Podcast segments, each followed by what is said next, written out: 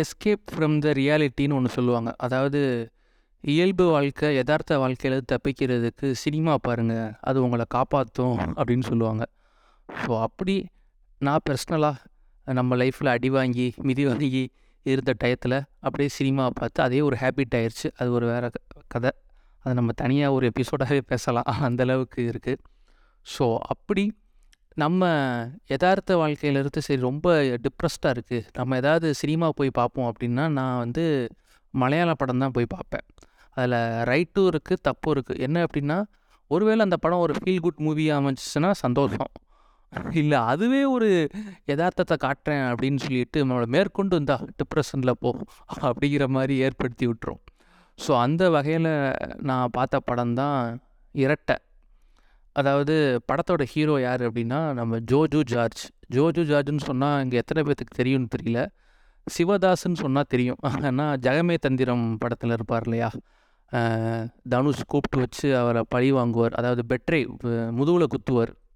உங்களுக்கெல்லாம் புரிகிற மாதிரி சொல்லணும் அப்படின்னா.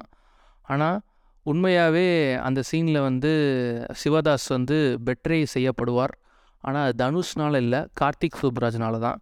ஏன் அப்படின்னா ஒரு நல்ல ஒரு ஃபேமஸான மலையாள ஆக்டரை கூப்பிட்டு வந்து இங்கே வந்து ஒரு உடை உடைக்கிறது ஒன்றும் தமிழ் சினிமாவுக்கு ஒன்றும் புதுசு இல்லை. உதாரணத்துக்கு நம்ம டொயினோ தாமஸை கூப்பிட்டு வந்து மாரி டூவில் ஒரு உடை அதுக்கப்புறம் நம்ம சைன் டாம் சாக்கு அவரை கூப்பிட்டு வந்து பீஸ்ட்டில் ஆமை மாதிரி கட்டி கொண்டு வந்து அங்கே ஒரு ஃபர்னிச்சர் உடைத்தல் இந்த மாதிரி நிறையா இருக்குது சொல்லிக்கிட்டே போகலாம் ஸோ அந்த வகையில் தமிழ் சினிமாவுக்கு அவர் வந்தார். ஒரு படத்துலேயே அவரை அமுச்சு பார்சல் பண்ணி அனுப்பிச்சிட்டாங்க பட் அவரை அந்த ஊரில் எப்படி சொல்லுவாங்க அப்படின்னா அந்த ஊர் விஜய் சேதுபதிடா அப்படின்னு சொல்லுவாங்க. ஓ அப்படியா? அந்த ஊர் விஜய் சேதுபதியா? அப்படின்னு அவர் படம் இனிமேல் நம்ம பார்க்க வேணாமா?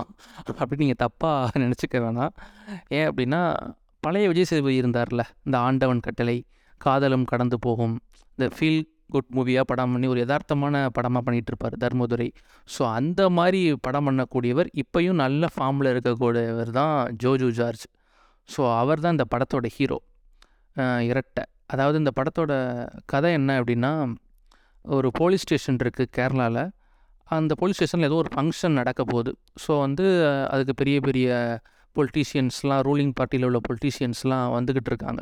ரெடியாக வந்துட்டு இருக்காங்க. ப்ரெஸ் பீப்புளு அதுக்கப்புறம் அந்த ஊர் மக்கள் எல்லாருமே கேமரா வச்சுட்டு ரெடியாக நின்றுட்டுருக்காங்க அந்த ஃபங்க்ஷன் தயாரிகிட்டு இருக்காங்க. ஸோ அப்போ வந்து ஒரு மூணு கன் ஷாட் கேட்குது என்னடா இது அப்படின்னு பதறி போய் ஊர் மக்கள் போலீஸ்காரங்க அதுக்கப்புறம் அந்த ப்ரெஸ் பீப்புள் எல்லாம் உள்ளே போய் பார்த்தா ஒரு போலீஸ் ஆஃபீஸரு அப்படியே இறந்து கிடக்கிறாரு கீழே. சுடப்பட்டு இறந்து கிடக்கிறாரு. இது கேரளா ஃபுல்லாக வைரல் ஆகுது. என்னடா பட்ட பகலில் போலீஸ் ஸ்டேஷனில் ஒரு போலீஸ் அதிகாரியே சுடப்பட்டு இறந்து கிடக்கிறாரு. போலீஸ் தூங்குகிறதா அப்படிங்கிற ரேஞ்சுக்கு மீடியா பேசிகிட்டு இருக்காங்க. ஸோ அந்த அளவுக்கு பரபரப்பாக நியூஸ் போய்கிட்டு இருக்கு. ஸோ இதை வந்து என்கொயர் பண்ணுறதுக்காக ஒரு போலீஸ் அதிகாரி வந்து வராரு. அவர் தான் ஜோஜு ஜார்ஜ். ஸோ வந்து இந்த இது வந்து ஒரு கொலையா இல்லை வந்து ஒரு தற்கொலையா இல்லை போலீஸ் ஸ்டேஷன்லேயே போலீஸ்கள் இவருக்கு பிடிக்காத போலீஸ் யாரும் வந்து இவரை கொண்டுட்டாங்களா அப்படிங்கிற ரேஞ்சுக்கு விசாரிக்கிறாங்க. ஏற்கனவே ஒரு மூணு பேர்த்த சஸ்பெக்ட் லிஸ்ட்டில் வச்சுருக்காங்க. அவங்களுமே போலீஸ்காரங்க தான்.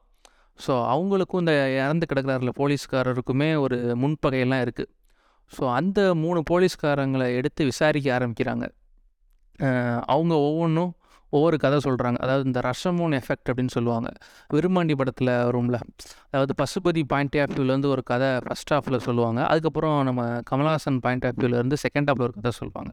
ஸோ அந்த மாதிரி அந்த மூணு சஸ்பெக்ட் லிஸ்ட்டில் இருக்க போலீஸ்காரங்க வந்து இந்த இறந்து கிடக்கிறாரில்ல போலீஸ்கார் அவரை பற்றி ஒரு மூணு சம்பவம் சொல்கிறாங்க ஸோ அதெல்லாம் சொல்லிக்கிட்டே வருவாங்க ஃபஸ்ட் ஹாஃபில் ஸோ செகண்ட் ஹாஃபில் இது என்னடா இது கொலையாக தற்கொலையா அப்படிங்கிற கண்டுபிடிக்கிறது தான் படத்தோட மீதி கதை.